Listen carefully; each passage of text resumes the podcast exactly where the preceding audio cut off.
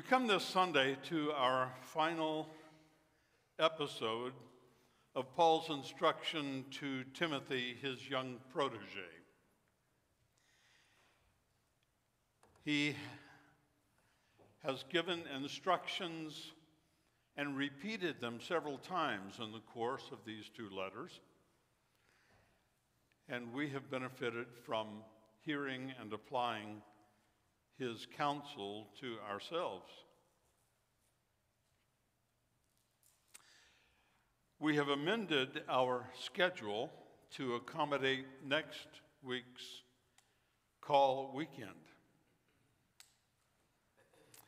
And although you have heard it previously, just as a reminder, at the conclusion of the sermon, during our offertory time, we will come forward to place our pledge cards in these baskets indicating our promises. Now, I should perhaps say that these are promises that can be altered.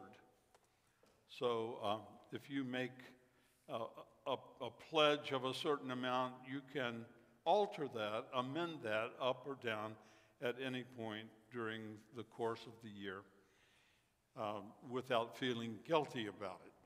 So uh, this is for the benefit of our stewardship committee.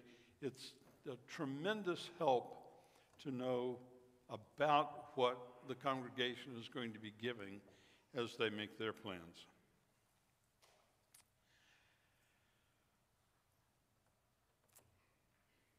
Here in this concluding section of Paul's final letter to Tim- Timothy, it is though Paul is intent on seeing beyond this present world into the world to come, into what lies beyond. As he anticipates what will be, the vast vista of heaven seems to open before him, contrasting what he calls this present world. He is caught in a kind of in between world, as it were. He describes his circumstances as a drink offering, a libation, he calls it. We'll see that in a few moments, but for now, this libation offering is first seen in Genesis chapter 35, verse 14, as Jacob pours wine and oil onto a stone pillar he has erected for worship. Such a sacrifice became a part of the religious law and their typical practice. Here, Paul says his very life is being poured out. This image is particularly telling in that just as what is being poured out exists simultaneously both in the vessel from which it is being poured and upon the altar upon which it is poured. And Paul says, That's like my life. I exist here and now in this world, but there's a part of me that is already there. Paul sees himself existing in these two places in the present world and in the world that lies beyond. He is very much aware that Timothy's focus, however, must be on the here and now, at least the here and now as Timothy experienced it.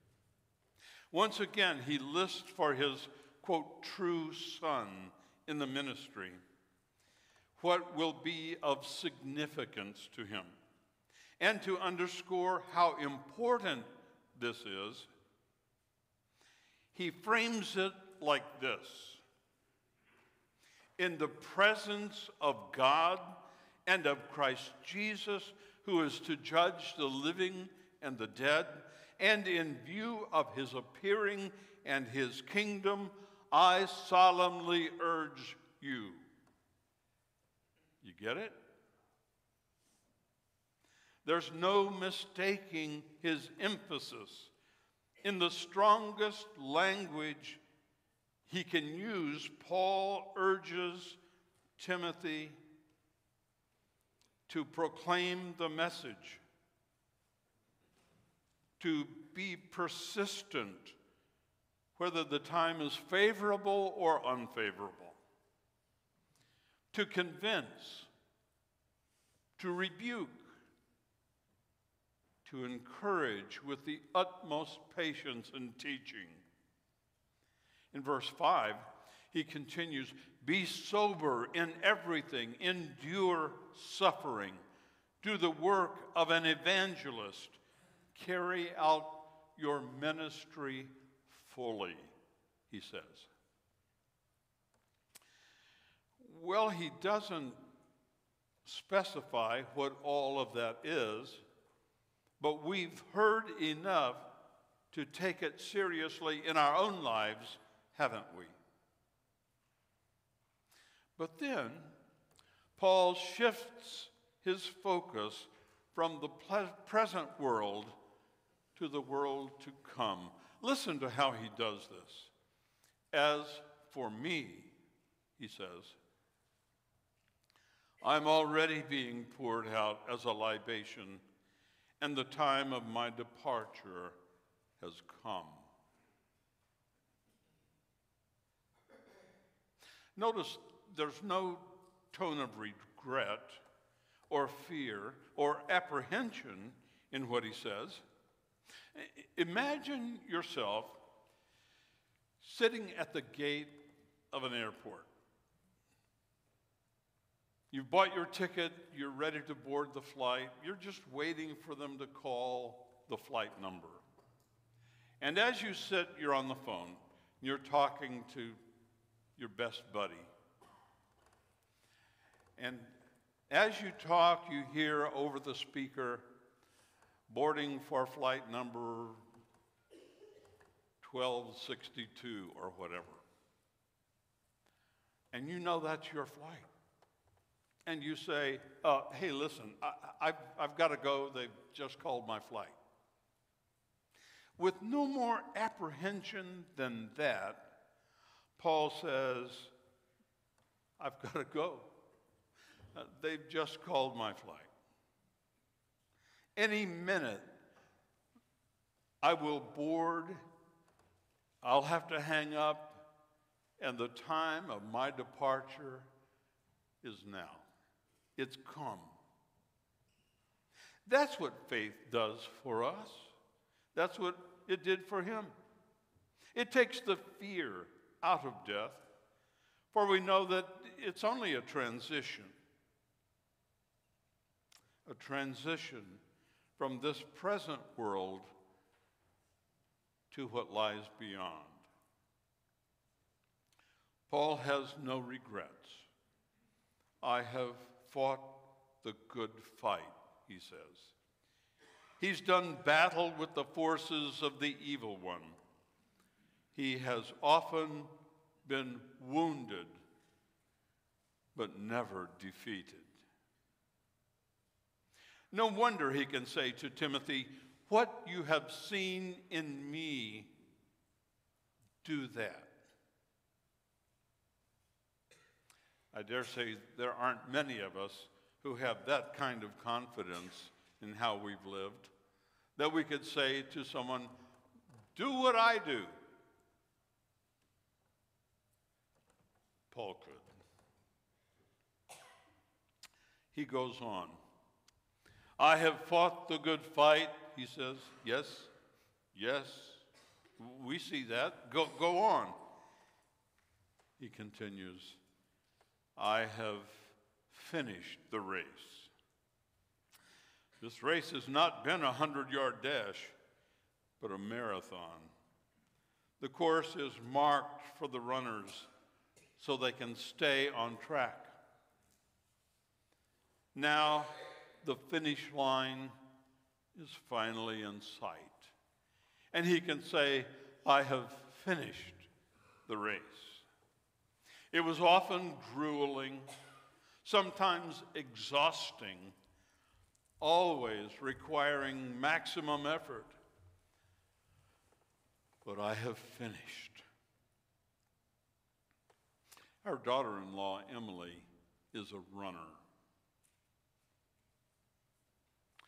She has run a couple of marathons, several half marathons, and a few triathlons.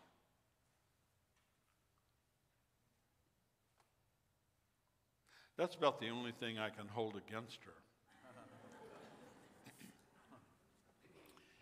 If you ever hear that I had a heart attack while jogging, I want you to find out who was chasing me. Because it would not have been a voluntary activity.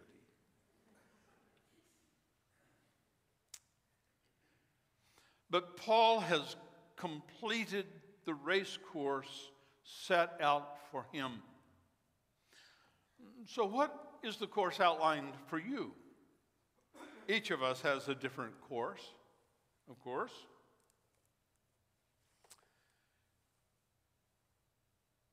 Here's Stu Crow, who at age 91 is still on the course, continuing his assignment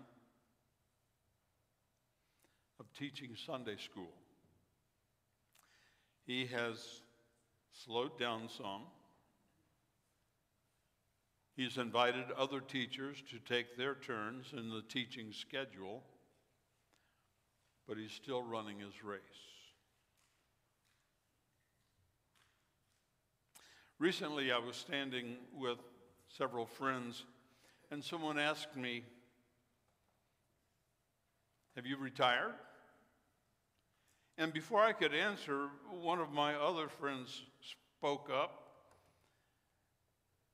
and said, Ministers don't retire, they just get reassigned. So Stu may be looking to be reassigned at some point, but knowing him, he's not going to be retiring. But we've all been blessed by what he does. And of course, I can as easily speak to any number of you or about any number of you, for you have been faithful I commend you.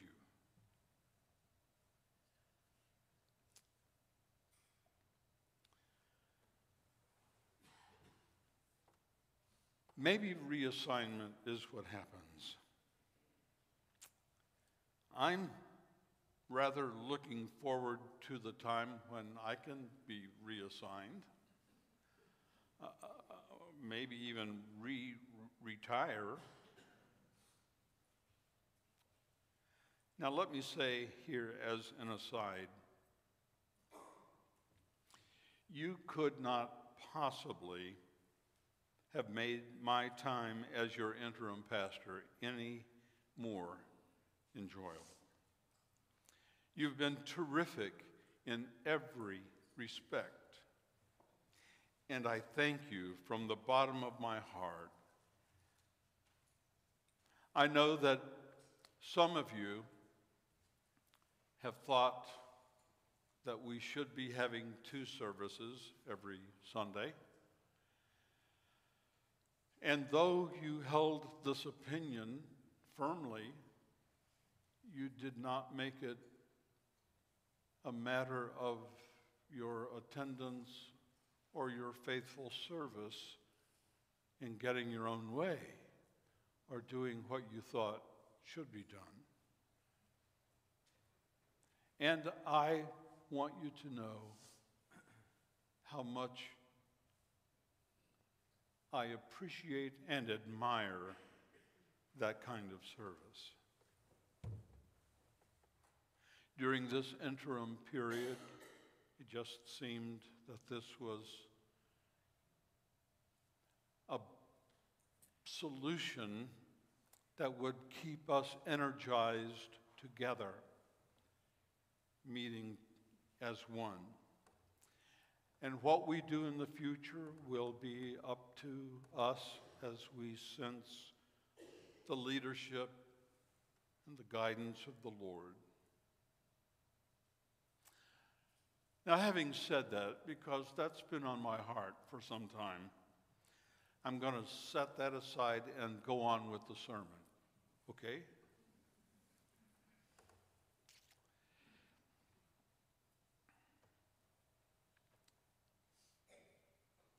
I will say that this race has been run and I think is about to end, and I'm all for it. Praise be to God. At this point, we can almost hear the infomercial, the infomercial voice of Billy Mays. Remember him? Paula said, I've fought the good fight. I have finished the course. And we hear this voice, but wait, there's more. Indeed, there is.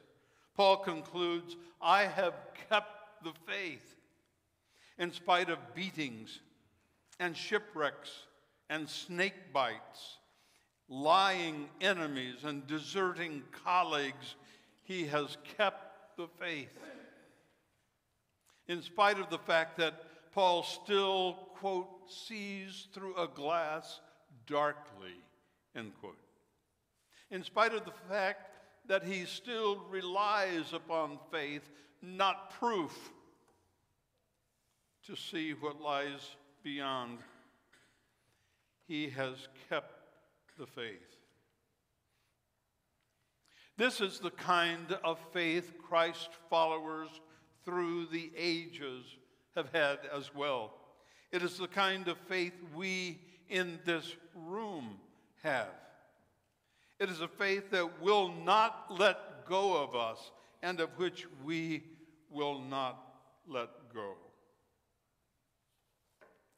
It's a kind of, of faith the ancient Saint Polycarp had. He died almost a hundred years after Paul. He was the pastor of the church of Smyrna. And evidence is that he was a disciple of John, the disciple of Jesus. He had gained such a reputation for his faith and good works that he was hunted by the Roman authorities and, when found, was sentenced to death in the arena by wild animals. But before the sentence was carried out, Polycarp was called to appear before the Roman senator Lucius Stratius Quadraticus on Saturday, February 22nd or 23rd in the year 155 or 156. We're not sure. And encouraged to renounce his faith, but he refused. And one account says after he refused, the senator said pleadingly, In respect to your years, then just say you renounced your faith, and I will release you. Again, Polycarp refused and expressed no fear of the wild animals he was to face.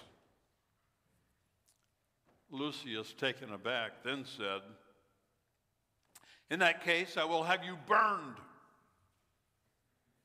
To which Polycarp replied, Eighty and six years I have served him, and he has done me no wrong. How then can I blaspheme my King and Savior? You threaten me with a fire that burns for a season and after a little while is quenched. But you are ignorant of the fire of everlasting punishment that is prepared for the wicked. So Lucius had him burned at the stake. Now, I tell you this only to point out that from those early years right up to this present moment, we Christ followers have fought a good fight. We have finished what was laid out for us, and we have kept the faith. But one final time in this letter, Paul contrasts the present world with the world that lies beyond, when in verse 10 he says, Demas, in love with this present world, has forsaken me and gone to Thessalonica. How tragic to be so in love with what is that we forfeit what lies beyond.